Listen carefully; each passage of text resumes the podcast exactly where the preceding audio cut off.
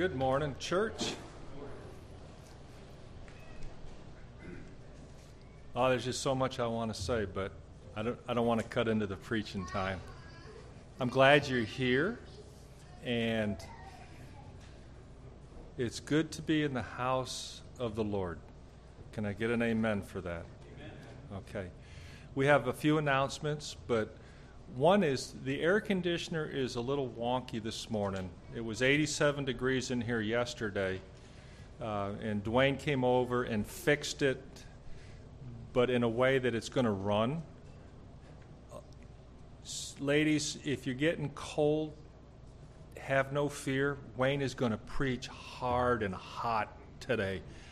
Um, but I'm going to turn off the auxiliary in a little bit because it, it's too noisy but that's just so we can stay ahead of the heat.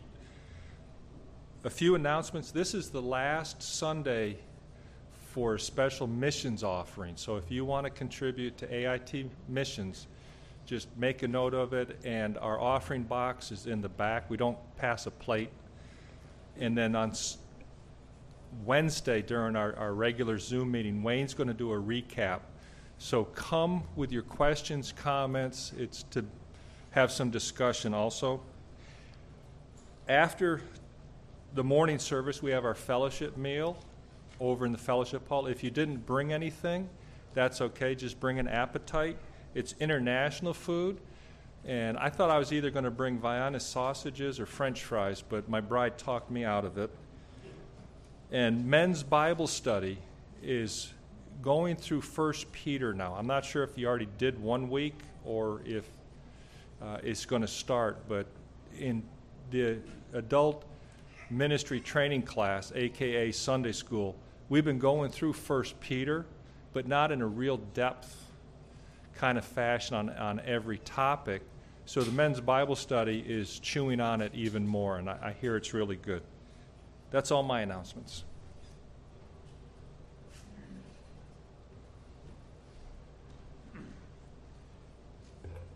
Our gospel reading this morning is from the book of Mark, chapter 8, verse 38 through 9, 1 through 13.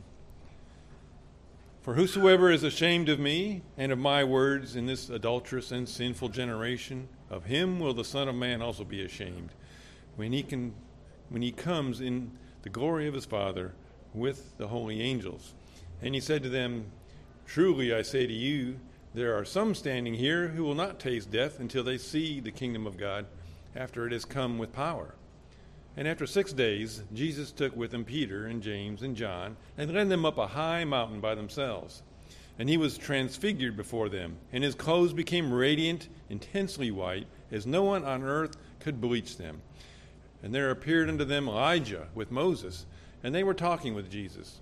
And Peter said to Jesus, Rabbi, it is good that we are here. Let us Make three tents, one for you, one for Moses, and one for Elijah. For he did not know what to say, for they were terrified.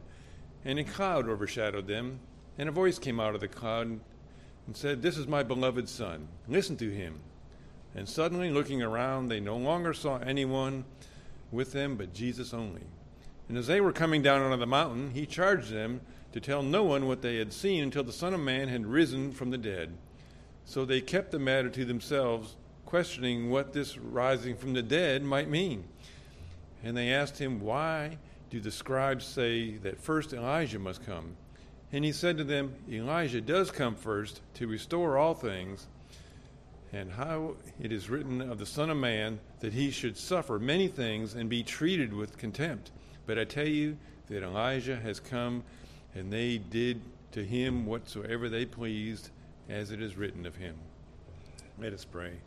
Gracious Father, we're indeed thankful that you did send your Son. Lord, we just pray that you'd help us not to be ashamed, but to be a bold witness of what he's done for us, Lord, and of the righteousness that he stands for and the holiness that he demands of us. Father, we just uh, pray this morning that you would encourage our spirits and build us up in you. For we ask it in Jesus' name. Amen. Good morning. Psalm 135 says, Praise the Lord, praise the name of the Lord, give praise, O servants of the Lord. who stand in the house of the Lord, in the courts of the house of our God. Praise the Lord, for the Lord is good. Sing to his name, for it is pleasant. For the Lord has chosen Jacob for himself, Israel, as his own possession. Let's sing this morning. Let's stand and take our hymn books and turn to number one. And we'll sing Praise to the Lord the Almighty.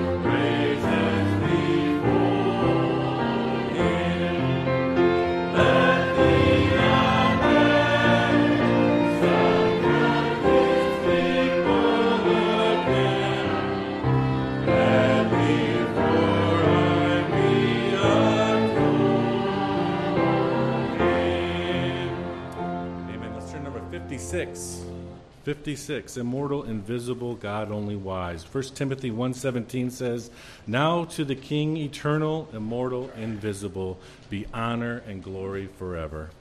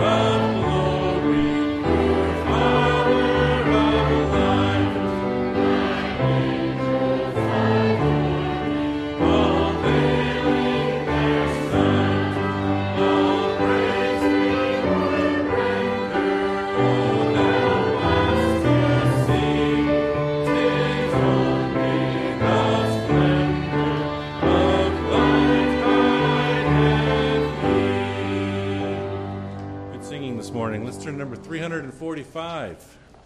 345, Holy Bible, Book Divine. All scripture is given by inspiration of God. 2 Timothy 3.16.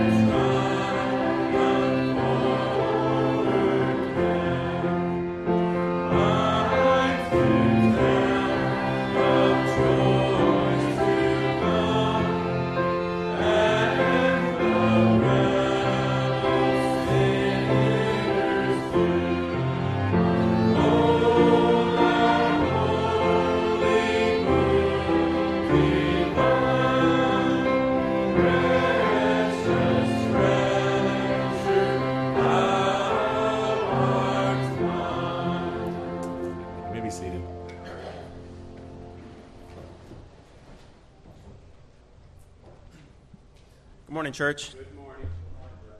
This morning's scripture reading is taken from Acts chapter 12 through 13, verse 12. Um, we've just come off of the death of Herod following the miraculous rescue of Peter. And what we see here is a small story of a confrontation. Saul, who you may, you may know, and Barnabas are summoned to preach the word, explicitly to preach the word to a high Roman official. And there is a false prophet there to oppose them. And we see how Paul, carried along by the Holy Spirit, deals with this situation.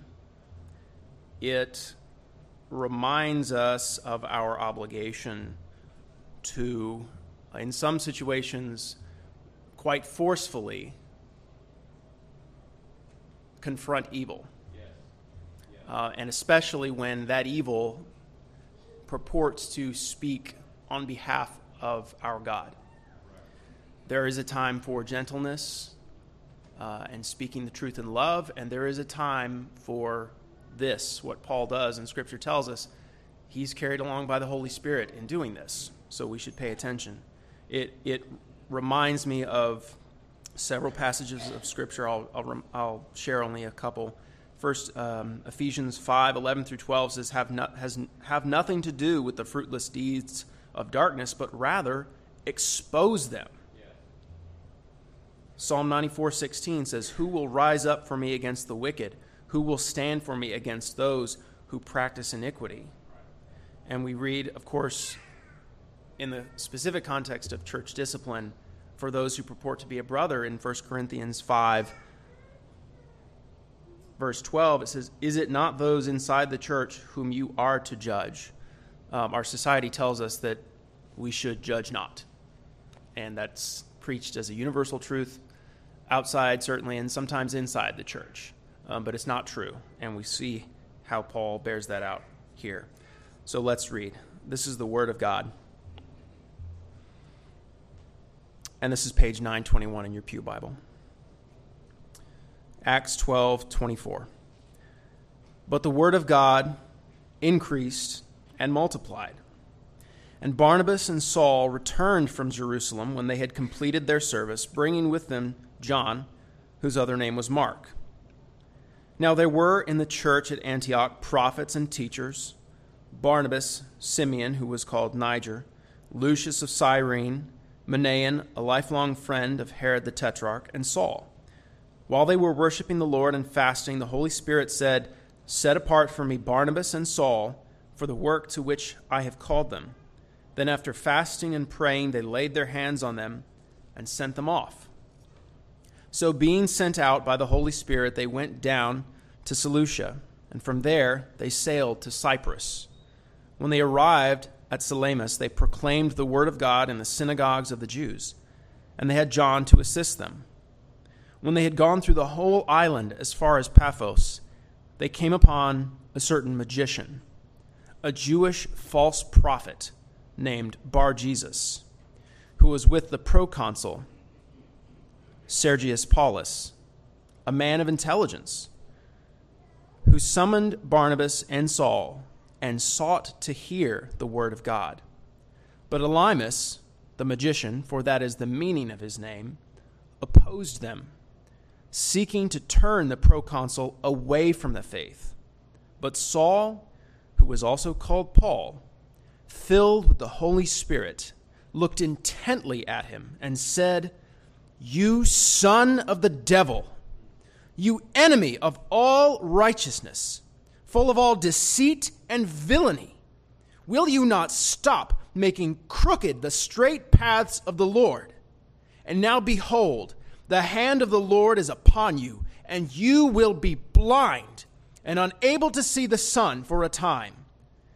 Immediately, mist and darkness fell upon him, and he went about seeking people to lead him by the hand.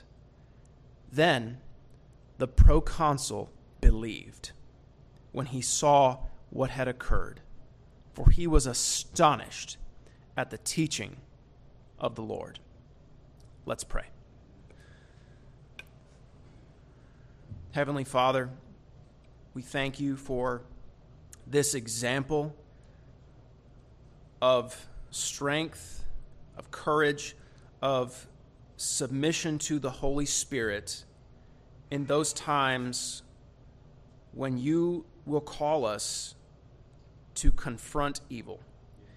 We pray that you will give us wisdom to recognize those situations, to know when it is with gentleness that we must speak the truth, and to know when, in submission to the Holy Spirit, we must quite forcefully confront evil. In those times, Father, we pray that you will give us strength, give us courage, most importantly, that you will help us to submit ourselves to your Holy Spirit. We pray that you will bless this time together, that you will bless the further reading of your word, bless Pastor as he opens your word for us. Give us ears to hear. We pray, Father, that you will bless this offering, that you will multiply it and use it to further your kingdom. We pray that as we go from here and partake of the meal, that you will bless our fellowship and bless the food to our bodies and ultimately our bodies to your service. And we pray all of these things in the name of your Son, Jesus Christ. Amen.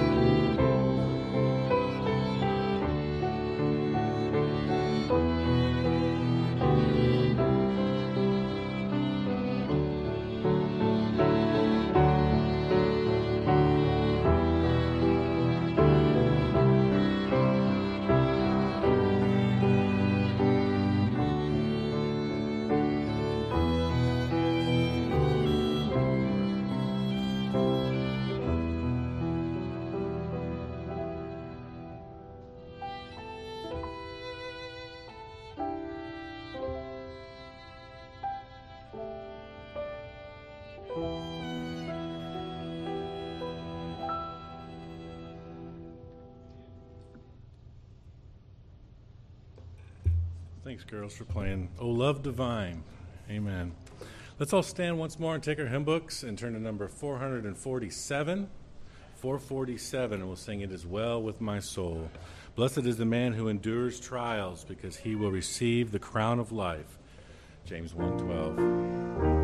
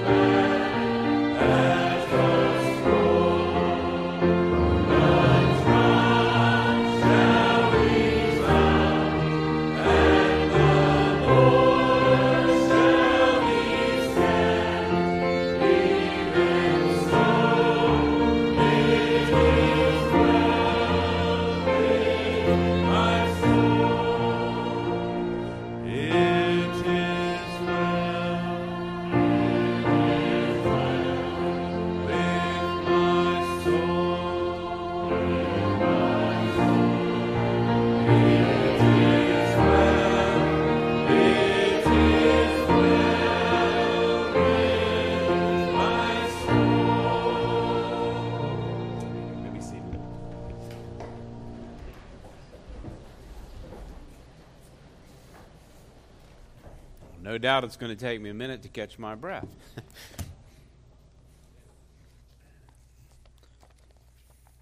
what great thoughts of worship from the reading of God's Word to the prayers to the hymns we're able to sing together to be reminded of the glory of Christ, to hear of the love divine expressed in the divine language that God has given us through the beautiful instruments and melody. And thank you, ladies, for leading us uh, in that way. It's well with my soul. And that's what matters. Because you know Christ.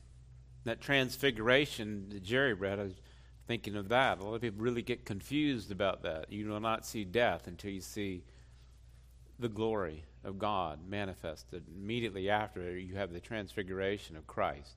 His glory is revealed. They got all excited about everything else. And the Father says, Look at him. Look at Christ. You understand? That's really all that matters. And I don't even know if I'll get through the sermon, but so if I don't, I'll tell you at some point, I'm going to say that Christ is the panacea. It's the remedy for everything. Okay? Look to Christ. And this is why we exalt Christ. We're going to exalt him in his word as the preacher of Hebrews continues. Chapter 8, where we have arrived. And it's going to take a little while to get through. I already put part two today, and I'll be more creative on titles, I'm sure, in the future. But because um, there'll be more than two parts, we'll just have to see. But my goal really is not to create a homiletical masterpiece.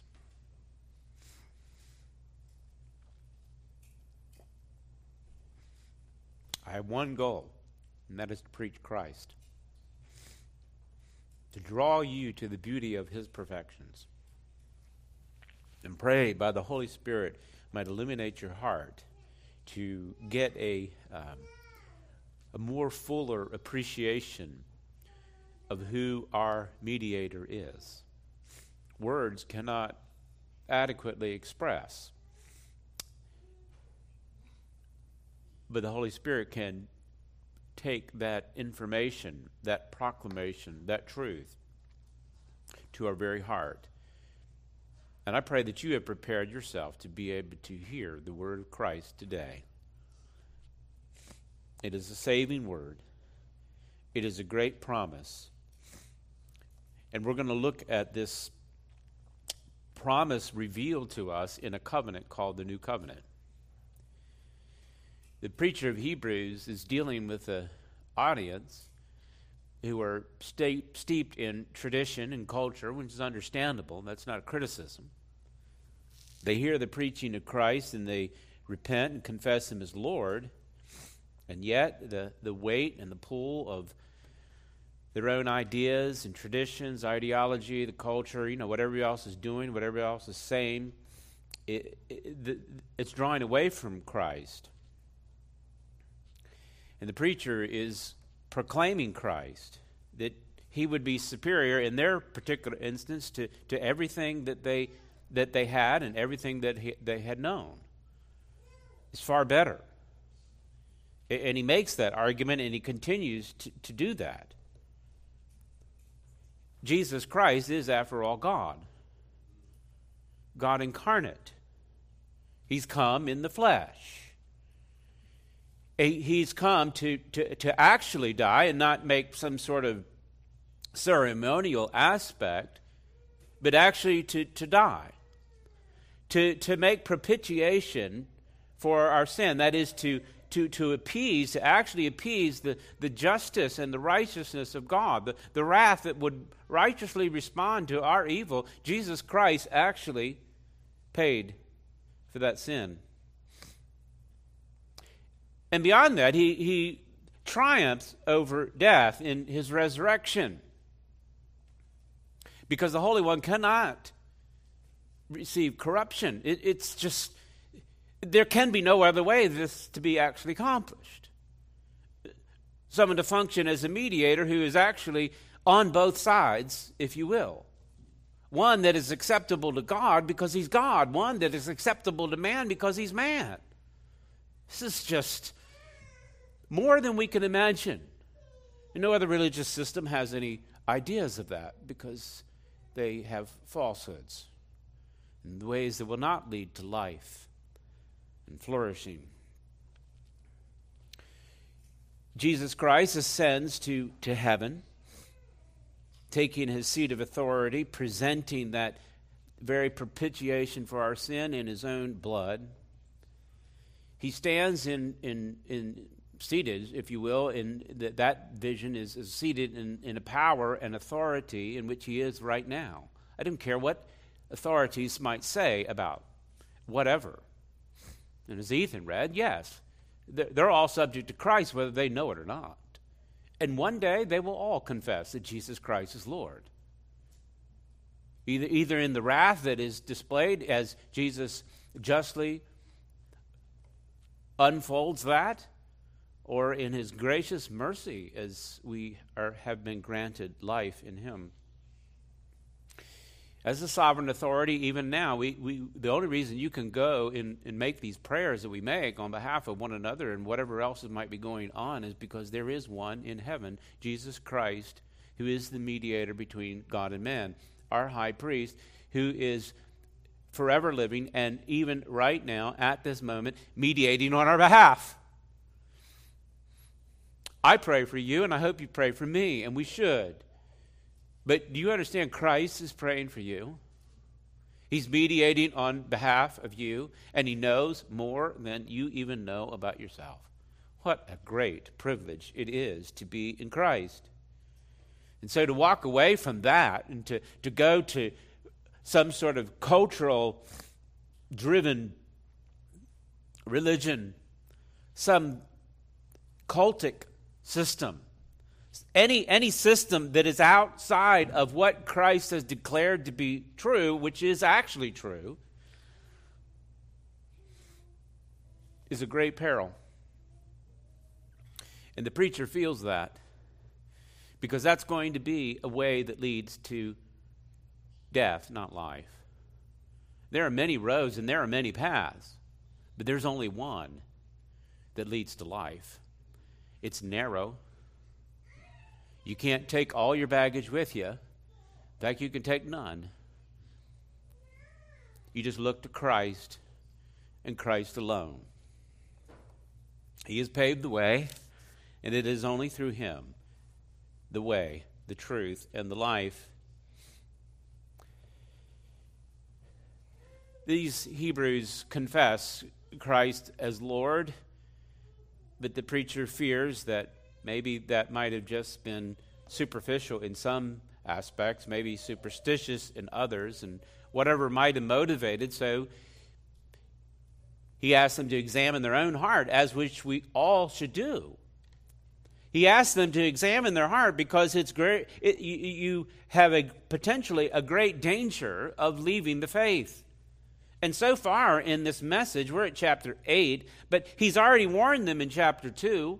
He's already warned them in chapter 3. He's stopped to warn them again, once again in chapter 4 and chapter 6. He's going to have two more warning passages before we finish in chapter 10 and 12. This is a critical truth. Jesus is better than anything else.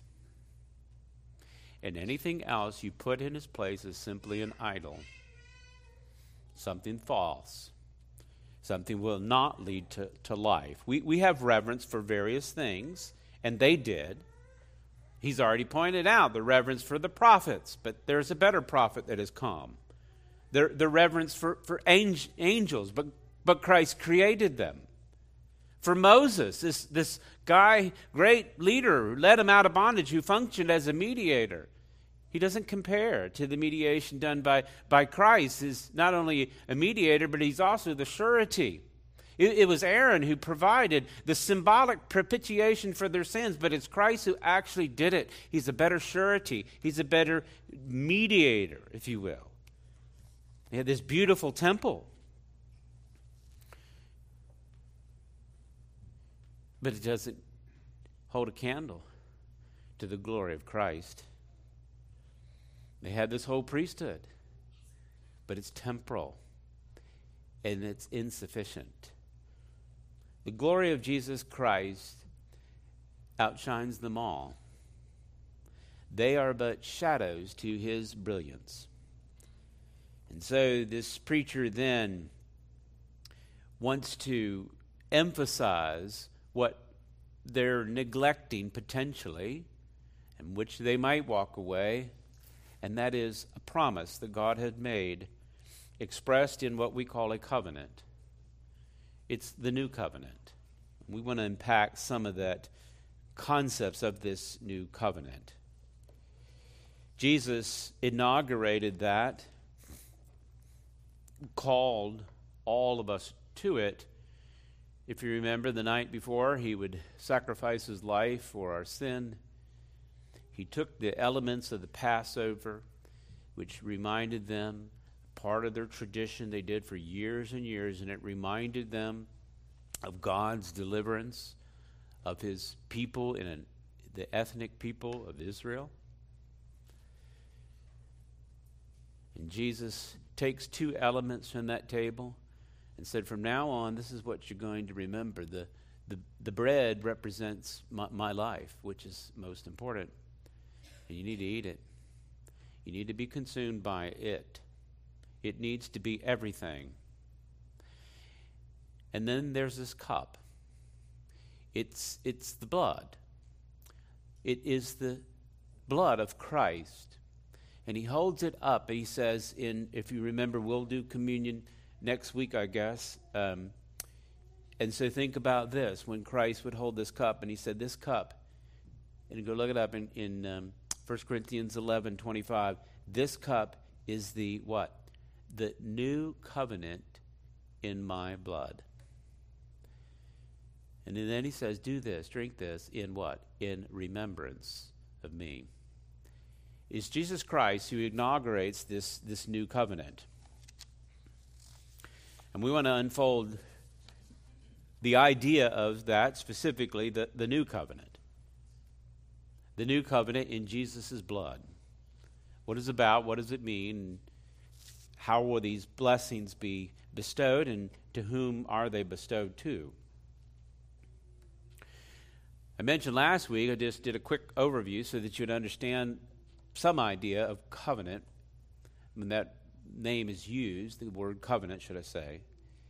Essentially, in the Bible, it's used to explain a contractual agreement between ultimately God and man in, in, in that reference. And we listed five that were key in the scriptures. We call them biblical covenants because they're explicitly stated. You could deduce others, perhaps, and there's others that are mentioned, but these, these are big ones. And the first one was the Noahic, if you remember, where God puts his weapon of war, the bow, symbolically, in the sky to remind us of his grace and mercy. He promised that there will be day and night, seed time and harvest, because he's a gracious God. And the reason you woke up and had breath today is because of his mercy and grace. It's new every day, because great is his faithfulness. And this is what he's promised. There will be a time of judgment, but it will be the absolute end. Between now and then, today is the day of salvation. He is a gracious and merciful God, even though people misappropriate the very symbols of His mercy. The Abrahamic covenant, if you remember, was a promise that was given that was unconditional to a specific group where God called a pagan and said, I'm going to make you a God follower. God did it all. And in you, all nations will be blessed. Genesis 12. It's going to permeate the whole of the, the scriptures, and it's going to be ultimately fulfilled in this last one we'll talk about is the new covenant. And just to compare the covenant that's being talked about here to the Hebrews, what he's emphasizing is the one that was on their mind and that they dealt with, the one with all the symbols, with all the, the priests and the temple and all of that. That was called the Mosaic covenant. It was the agreement that God had made with his people. It said, and it was conditioned conditioned on their obedience. The previous two, the Noahic and the Abrahamic, was not. God said, I will do this, and this will be accomplished. I'm going to do it. Here in the Mosaic covenant, he says, if you do this, then you will be blessed. If you don't do this, you will be cursed. It had a per- point and a purpose, and we unfolded that last time to ultimately to lead to uh, for us to recognize that we can't keep the law. We are lawbreakers. And what people typically do then is just redefine the law, make it different, make it somehow that they can achieve it. Well, that's how it was, but this is how it is. No, it isn't. God doesn't change. He can't change. He's God. Well, would he change too? Couldn't change to something better, couldn't change to something worse. He wouldn't be God otherwise. So God has established that. The, the, the ceremonial aspects of it certainly were changed, and that's what Christ is getting to. The morality that it communicated is not. There's a Davidic covenant. That's a promise that out of that ethnic Israel, that there will be a ruler that comes, a king of glory, from their lineage and from their line, who will reign forever. And I hope you know who that is. He's on the throne right now. He is reigning forever and ever. And we will see him come in his great glory. This new covenant, then, is the one that Christ has inaugurated. God deals with mankind in different ways at different times. We call those dispensations. Economies, it's translated sometimes in the New Testament. Remember, the book of Hebrews opened up that way. In the past, God did this, but now He's doing this. So, God doesn't always work with mankind in exactly the same way. And now it is under this new covenant. The, new, the covenant is just simply, I would say, it's a, like a revelation of God's decree by way of promise. God says, This is what's going to happen. And He lets us know. And these are implemented in various periods of time. The period of time now is the new covenant. So again, you see the weight when that preacher is preaching is what you, you're going you're going to go back to the old. The new has been inaugurated. The, the new implies that there is an old and that the old is is done. Now it is the new covenant, and his emphasis here, as he stated in our text in verse 6, it's better. And that's an understatement. So we'll unpack why it's better. Let's read the text. Hebrews chapter 8, and we'll go ahead and begin in verse 6. And for context, we'll read it through the end of the chapter. Hebrews 8 6. But as it is, Christ obtained a ministry that is much more excellent than the old, and it's speaking of the old covenant, the Mosaic covenant.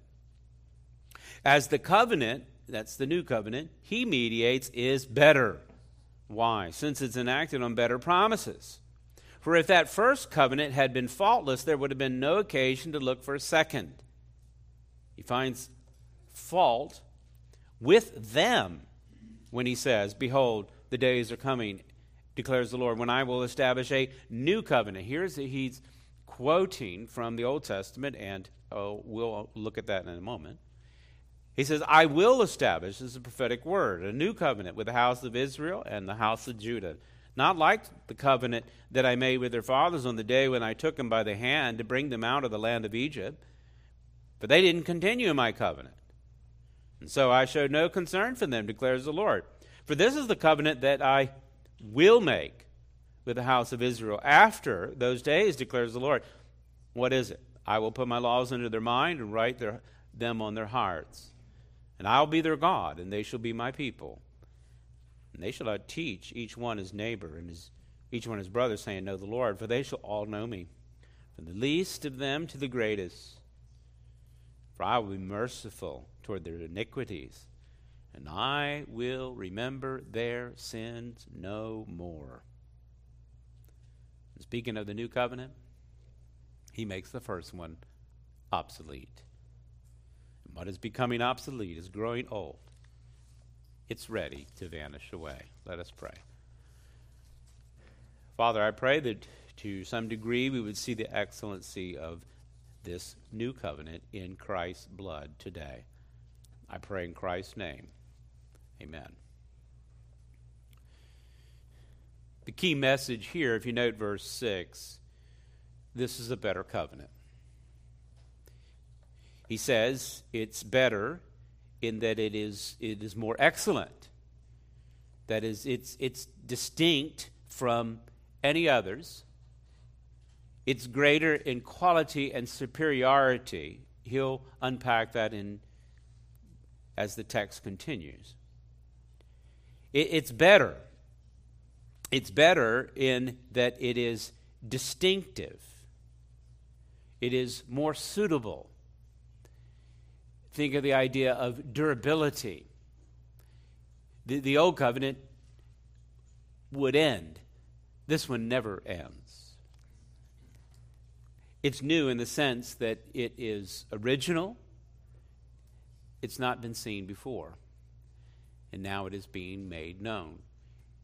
It fulfills the prophetic word, and it is better in that it is, as the preacher proclaims, it is based on better promises. Those promises you're going to find in verses 10 through 12. All of those aspects of these better promises. In fact, we'll go ahead and, with the time, we'll see what we can get through, but we'll look at this aspect from the prophet of Jer- Jeremiah, and I'm going to look at chapter 33, 31 mostly, but if you want to drop back to 29 in Jeremiah and hold your place here in Hebrews 8. There's much to say about this better promise, this better covenant. Today, I just want to look at one aspect of it, given our time, and that is who's going to receive it. In our text, it says that this covenant is one that I will make with the house of Israel after those days. The house of Israel and Judah after those days. After those days, what days is he talking about specifically? And you see that this promised covenant is for the house of Israel and Judah. Now, can you imagine, again, the audience to which this is first addressed? We will get to the application to us as well, by the way, hopefully. But, but first, you've got to recognize the author's intent here and his audience. He has a bunch of Hebrews, hence the title of the book, right? He has a bunch of Jews who are ready to, to, to leave Christ and go back to Judaism. And so he points out that there is a prophetic word that says that after these days, I'm going to do something that is different than what you had experienced. That difference is, and he expands it to the house of Israel and Judah. After those days refers to the time of exile. That's the context in which this is given in Jeremiah 31. I told you to reach back to 29. But before we get there, let me just mention, too, by the way, in the text of Scripture, and this is where people can be confused quite a bit, and I'll try to simplify the best I can. When, when Israel is used, it's, it's primarily refers to an ethnic people, primarily. Jacob, if you remember, was called Israel, and his children were essentially the nation of Israel in time, the nor- there became known as a, the northern kingdom and the southern kingdom. The northern kingdom was then called Israel, and the southern kingdom called Judah.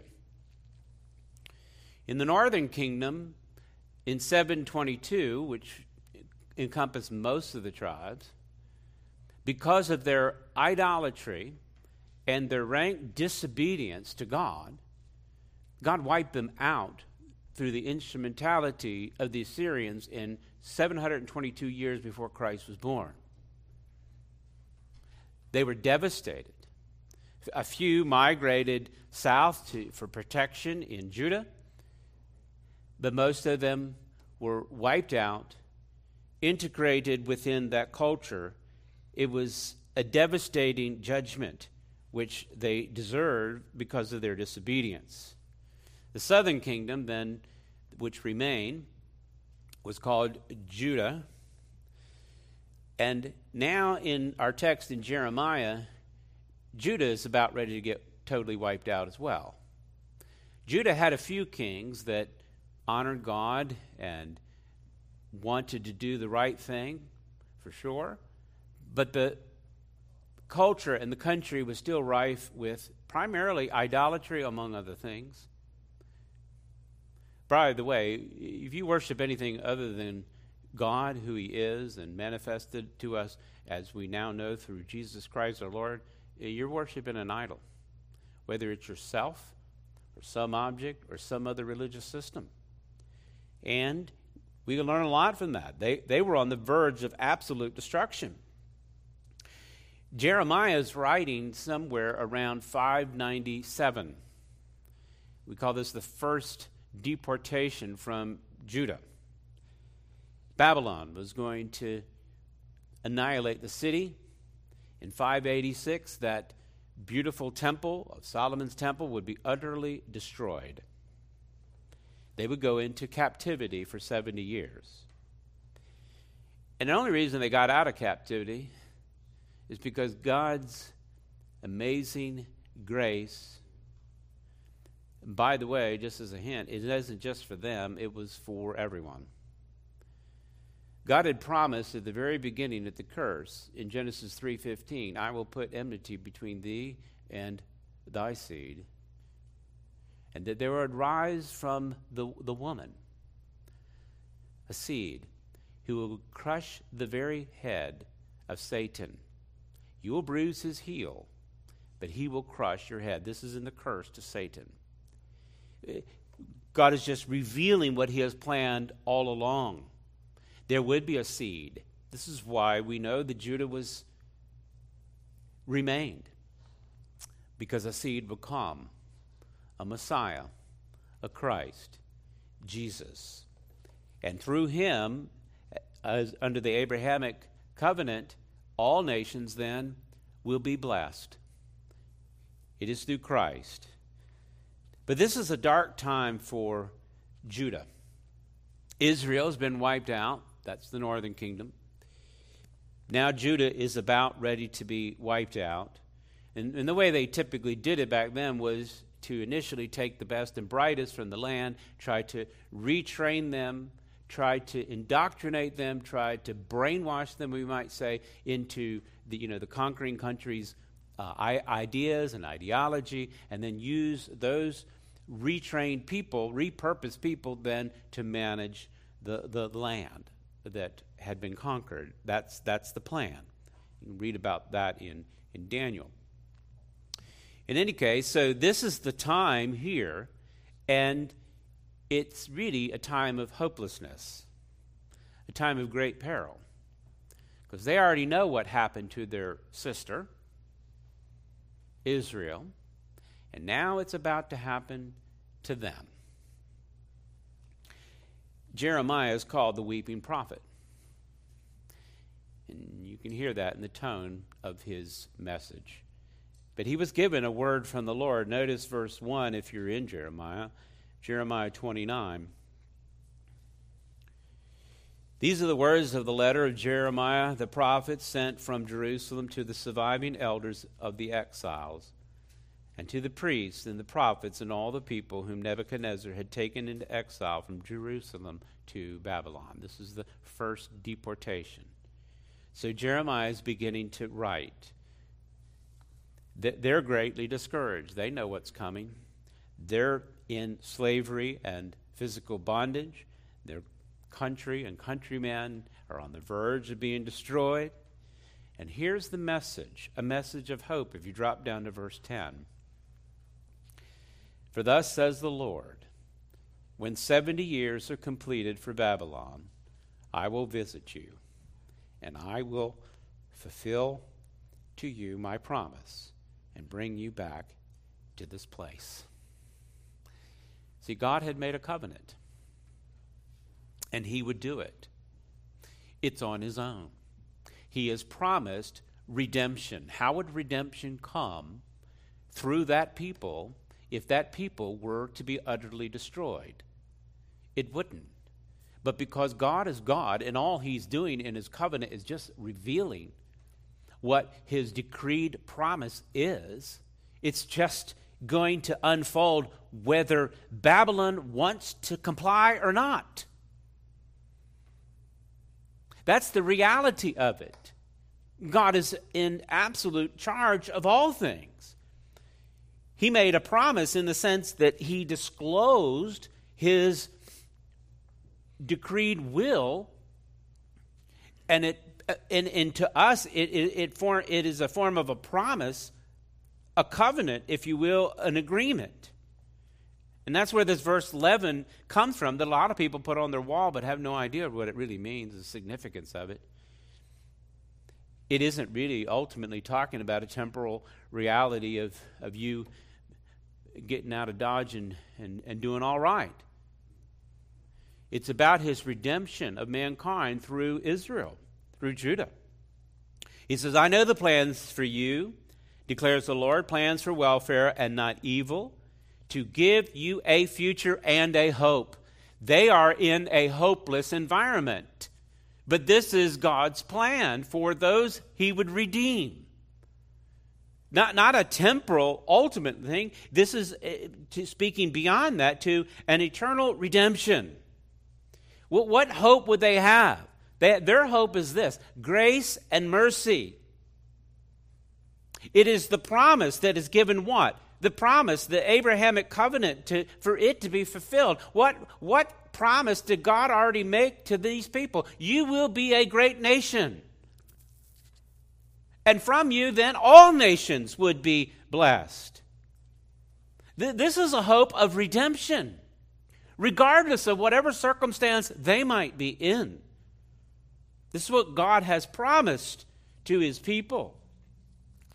And, and listen to how it unfolds in verse 12 in Jeremiah 29.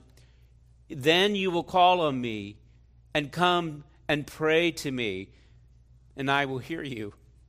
God hears his people. It's specifically for these that he had made this covenant promise with. And what are they going to do when, in their great time of despair and hopelessness, in the time of potentially, from what they can see, is utter destruction? You're going to come and pray to me, and I'm going to hear you. You'll seek me, and you will find me. You know why you find God? Is because He allows you to find Him. It is His grace, it is His mercy, it is His blessing, and that is what comes out. And He describes it when you seek me with all your heart. That's your passion. How, how does that come out? From really trying hard to seek God with all your heart? No, this is God's work within the heart. He says, Then I'm going to be found by you. Because God knew where you were all the time. You just didn't know where He was. I will restore your fortunes and gather you from the nations and all the places where I have driven you, declares the Lord. And I will bring you back to the place from which I sent you into exile. God had given them judgment, not punitive, but corrective. And this is what God does with his people different times and different ways, dispensations hence, but but next, nevertheless, it certainly applies. This is this is who God is and what He does. The idolatry in itself leads to death and destruction. It will not lead to life. It doesn't lead to flourishing. It doesn't lead to fulfillment. And so God doesn't leave them alone because of his manifest great love. Instead, he brings about discipline, in this case, a nation that is purged then from idolatry. Uh, historically, essentially, they didn't have, after the release from Babylon, by the way, that pretty much did away with the, all the idol worship, at least externally. Now, get to chapter 30 because I, I, think it's just important to look at this background. We'll, we'll see at least that we'll have a root there because The, the audience to which he is preaching to about, I'm going to make a new covenant with the house of Israel and the house of Judah, th- they would have been really steeped in this truth. They really would have understood the historical background and the prophet Jeremiah and what God has promised. They might not be remembering it at the moment. He's refreshing their memory, and so I think we should refresh ours. Look at chapter 30 the word that came to Jeremiah from the Lord, 30 verse 1 Thus says the Lord, the God of Israel, write in a book all the words that I have spoken to you. For behold, this is divine inspiration from God. Behold, the days are coming, declares, declares the Lord, when I will restore the fortunes of my people, Israel and Judah, says the Lord. And I will bring them back to the land that I gave to their fathers, and they shall take possession of it. I already told you that Israel, in this when it's compared this way, Israel and Judah, it, it, it's a way just to describe the whole nation. Be- before the kingdoms were split, you could just talk about Israel if you wanted to. But now, when, when he's being more precise contextually here, he's talking about all of them. So I thought 722, northern Israel was destroyed. Th- they were and they no longer could keep up with their lineage. In the southern kingdom, they could, by the way, which is actually really important because the way, you know, Matthew opens up and gives us this uh, genealogy, they knew what the genealogy was because there was an absolute record there to demonstrate that, that this one, Jesus, would have the lineage both on, the, on his uh, stepfather and his mother's side to have the right to be on the throne. And so God preserved that. But the northern kingdom, their records are essentially gone. How, will, how will their be restored? Well, because many of them were, were brought back down into the southern kingdom that fled as the northern got destroyed. They didn't know who they were, but God knows who they are. Can I tell you this? That God knows his people every tribe, every tongue, every nation, every land.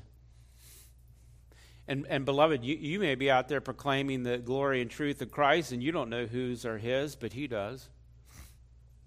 Just preach the word, proclaim the truth.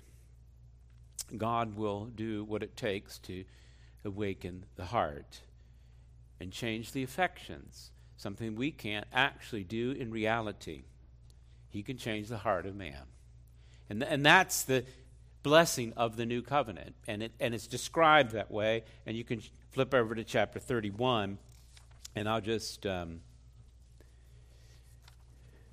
jump down to verse 31. And it's an easy one for us to remember. 31 31. Because here's the prophecy of the new covenant referenced in Hebrews chapter 8. A prophecy that they would have been very familiar with. And the circumstances surrounding which we just gave you. 3131 Behold, the days are coming, declares the Lord, when I will make a new covenant with the house of Israel and the house of Judah. Have you seen it before? Yeah. Better believe when he said that, the preacher in Hebrews to that Hebrew audience, they, they knew exactly what he was talking about. A promise that to come. A promise, really, that transcends a, a physical restoration, which would happen and demonstrate a, a far greater truth of a spiritual redemption. That, that's what it points to. That, that's what the symbols and shadows have always pointed to. What, what's that covenant like? Well, what's that expression of the new covenant? Well, it's not like the one that I made with their fathers on the day when I took them by the hand to bring them out of the land of Egypt. And that's precisely what happened. God goes in and rescues his people physically from their bondage. It's like a, a parent who grabs the child by the hand and leads them out of danger, right? That's what you would do. Do you see what spiritual truth that's actually communicating? This is what God does. All of that reality symbolizes the truth of what God does in redeeming his people. It points to it. He gave them then a covenant. And what did they do? They broke it. Though I was their husband, declares the Lord, and, and the imagery there is they broke their vows, committed adultery. E- even though they did that, I, he says, I will make with the house of Israel after those days, declares the Lord. After what? Their days of exile. There would be a future day in which I will make a covenant with them. What will that covenant look like? And, and, and, and listen to the phraseology here I will put my law within them, and I will write it on their hearts he, here is, can you see why it's so much better? They were used to the covenant that they got, but they, they disobeyed. It was written in stone, it was written in tablets. Not just to keep it and preserve it, but it also demonstrates a, a distinction between that which is written on the heart and that which is written on tablets of stone. It's an internal rather than an external. It isn't that anything is wrong with all those external regulations. The problem is I have a great fault because I can't keep them. When I look at them, I just pretend like I do keep them. But in reality, if, you probe a little further, you recognize no, I've never loved God with all my heart, all my might, all my soul, all the time.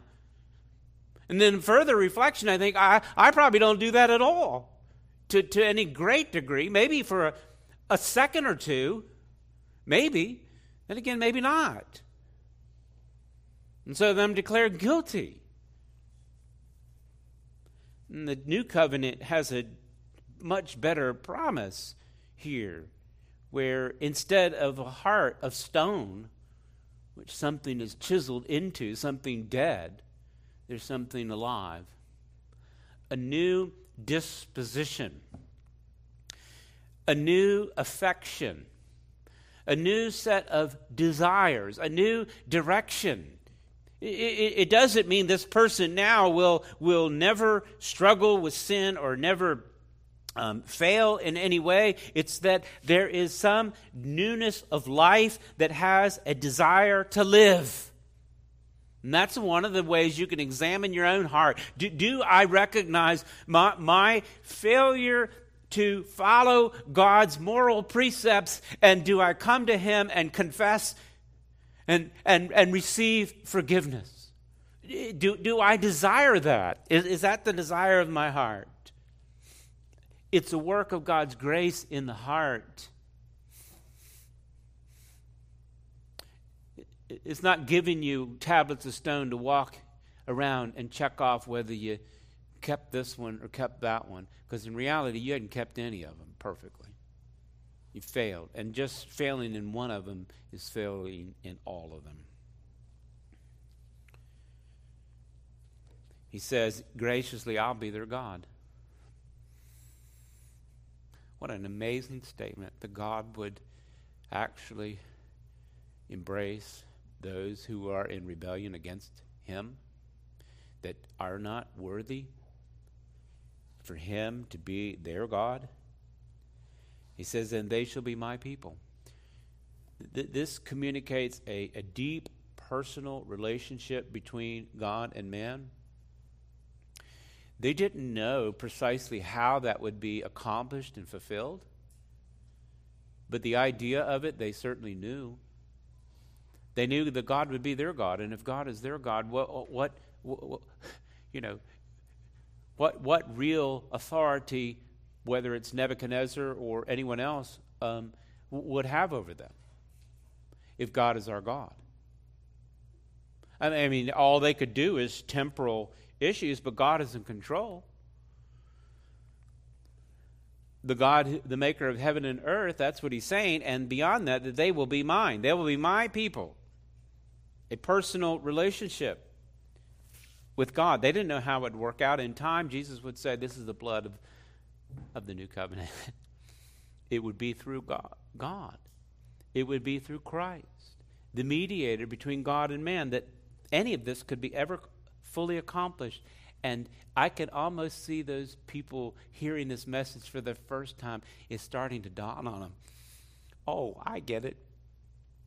This is going to be fulfilled by Christ. So, so, so why, why would, would I go go back to that? It's it's not better. It's lesser. I will, he says, he declares this, and we'll break this down later, but no, where it says, and no one shall, eh, eh, verse 24, and no longer shall they each one teach his neighbor and each one his brother know the Lord, for they shall all know me from the least of them to the greatest, declares the Lord. It, what he's saying there, and just the highlight, is that this is not knowing information. This is now knowing it in reality. Okay? He, he's not getting to the, the idea of, of just facts. He's talking about faith. He's talking about know in the sense of really believe. Again, how does that come about? Through his divine work. You know, uh, I can give you all the facts. You could look up the facts on the internet. You can get it from Wikipedia. What is? How do you get saved? And you know, use an AI program. It'll give you all the steps.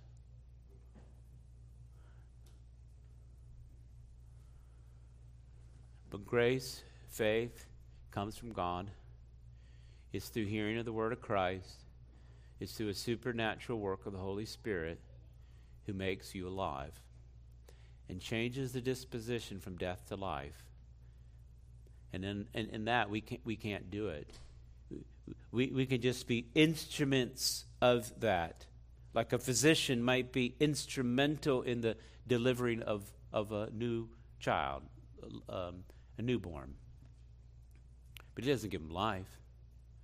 God does. And spiritually, God does too. And this is his divine work. And he's talking about a, a, a massive salvation. And what does it look like? I will forgive their iniquity and remember their sin no more. This is the forgiveness that God has promised. They had great iniquity. It deserved banishment. It deserved judgment. It, it, observed, it deserved a total annihilation. But God, in His grace, determines to save a remnant, and He will forgive. To remember simply means that God doesn't have the ability to recollect, it means that He is not going to hold it against you.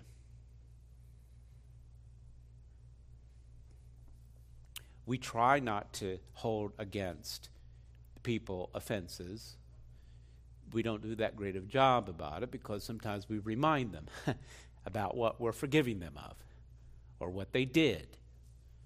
Not trying to step on anybody's toes other than mine. But you understand God isn't that way. He never holds it against you because he held it against Christ and he already died.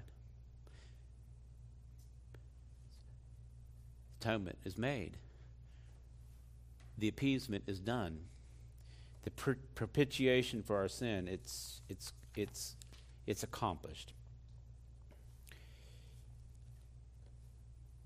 How certain is any of this? Well, listen in the remainder of this section here, verse 35. And what a beautiful illustration. Thus says the Lord, who gives sun for light by day and fixed order of the moon and stars for light by night, who store, stirs up the sea so that waves roar. The Lord of hosts is his name. If this fixed order departs from before me, declares the Lord, then shall the offspring of Israel cease from being a nation before me forever. Thus says the Lord If heavens above can be measured and the foundations of the earth below can be explored, then I will cast off the offspring of Israel for they for all that they have done, declares the Lord. He, he's giving you a great analogy, isn't it? And why I often say, you see the daylight, seasons, or even standing by the ocean, which I like to do, and see that wave after wave after wave. It's a reminder of God's promise. I may have to explore this to a greater degree later, but let me try just to go briefly then to make a application. This is for Israel and Judah specifically. And God makes that promise. But how does that affect you? Because most of you are not Jews, I guess. You're not Hebrews. So that's good for them. How does this matter to me? If you remember, Jesus addressed the Samaritan woman in John chapter 4. She, she was part of that northern kingdom, Samaria. And what happened later on, they kind of, many of that area kind of created their own religion that was kind of half true and half not. Had their own worship center, had their own books. They would just use the first five books of the Bible and their own interpretation and understanding of it. And she considered that tradition, that religious system, just as equal to what God had taught in the fullness of His Word. And Jesus' response to her in John 4:22, "You worship what you don't know." We worship what we know, for salvation is of the Jews.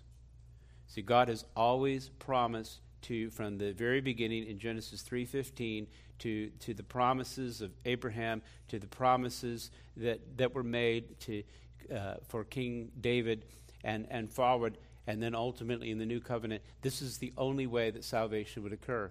It's through Christ, it's through a Jew. His name is Jesus Christ. So, what happens if you're not part of that ethnic reality? Do you remember the Abrahamic covenant? It says, In you, what? All nations will be blessed. It is through your union with Christ and Christ alone, through that Jew, that the promised blessing then is given to us. I'll give you a couple of texts and we'll have to finish up with time. Galatians, Galatians chapter 3.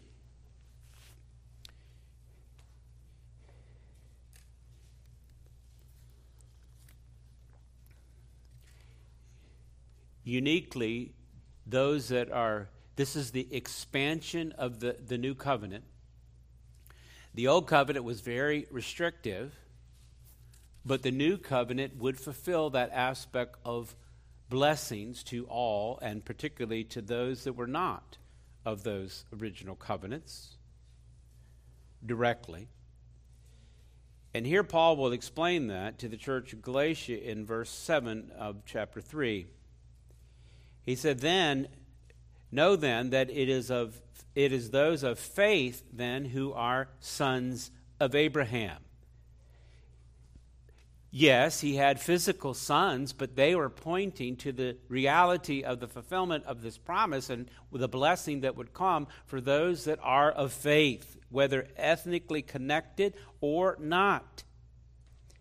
And the scripture foreseeing that, um, and, and the scripture foreseeing that God would justify the Gentiles by faith preached the gospel beforehand to Abraham, saying, In you shall all the nations be blessed. So don't take my word for it, take Paul's. An inspired writer from God. And that's how that blessing would come. It is, it is through the Jews, it is fulfillment of this promise given unconditionally to Abraham that God would accomplish through Jesus Christ. And now that mystery is being revealed or being made known drop down to verse 29. This covenant is fulfilled for those that are in Christ's. And he would say in verse 29 and if you are Christ's, then you are, look, Abraham's offspring and heirs according to promise. That's how you get the blessings. It is through faith in Jesus Christ, the one who came and fulfilled all and accomplished all. And it is in Christ then that all those promises and all those blessings are received ultimately through faith, whether Jew or Gentile. It has always been faith. I'll give you one more text. If you, you can listen or turn, whatever, I'll just give you the for reference. 2 Corinthians 1.20.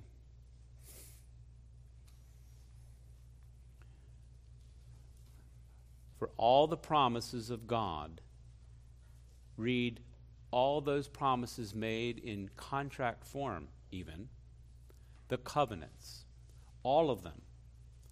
All of them are fulfilled by Christ. It says all the promises of God find their yes in him. That is why through him that we utter our amen to God for his glory. It is through Christ. It is through Christ that all of them are fulfilled. It is through Christ who is holding back judgment, patiently waiting till all will come to repentance and faith. It is through Christ that all nations, then, all ethnicities, would be blessed in Jesus Christ. It is through Christ that who fulfilled all righteousness of that Mosaic covenant, who, wasn't cursed, who was blessed, and in him we would receive those blessed promises, the promise of blessing. It is in Christ that who would fulfill the rule and reign of authority as king. And it is in Christ that we receive the blessings of the new covenant. And what are those blessings? I will forgive your iniquity and remember your sin no more. To him be the glory, both now and forevermore. Amen. Let us pray. Father, we're thankful for the blessings that you have granted to us in Christ and Christ alone. I pray for myself and I pray for your people that we'll be focused increasingly on that aspect. And as our memory verse and meditation verse for this week announces, for me to live as Christ and to die as gain. I pray that we would truly live for Christ today. I pray in Christ's name. Amen. Beloved, let me give you a minute to think on these things by yourself. Um, if you have sin to confess, you have none to confess to me, but to Christ alone, because he is the one who can forgive you and restore you. So go to him, respond to him in any way that he has spoken to you. Think on his glory now. Take a moment.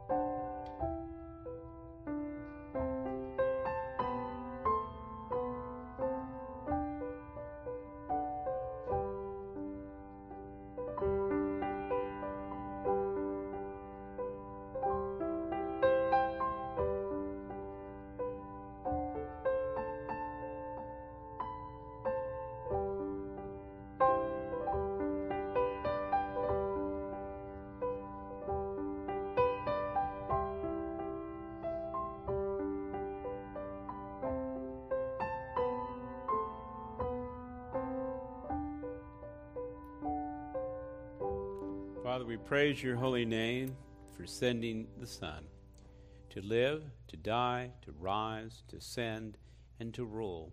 I pray that he would indeed do so in our hearts as we recognize his mediation on our behalf, not just this day, but every day. We pray this in Christ's name. Amen. Jerry's going to come to lead us in the doxology. I'm not going to change it up. Isn't that the one we're doing? Okay which that's a beautiful thing to think about God's glory and grace. And if you haven't taught it to your kids, uh, for those that you have children or maybe even grandchildren, it's a great one to sing in the car on the way to church. Some of you do that. uh, sing different songs. But this is a, a, a brief one and one that uh, is easy to remember to think on His glory as we spoke about today. Let's rise and sing as Jerry comes to lead us. 668 in your hymnals, if you don't know it. 668.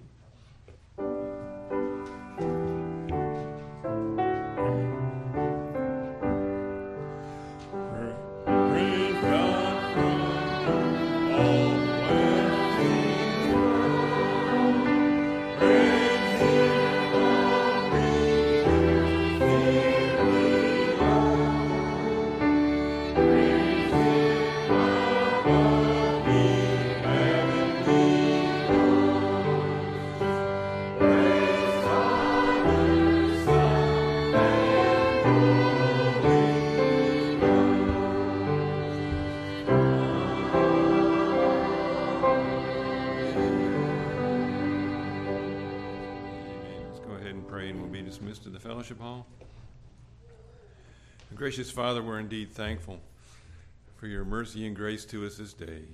Lord, and for this opportunity we have to now to be able to get together into fellowship around the food that you provided. Father, we do pray that you would bless those who prepared the food and bless the food to our bodies.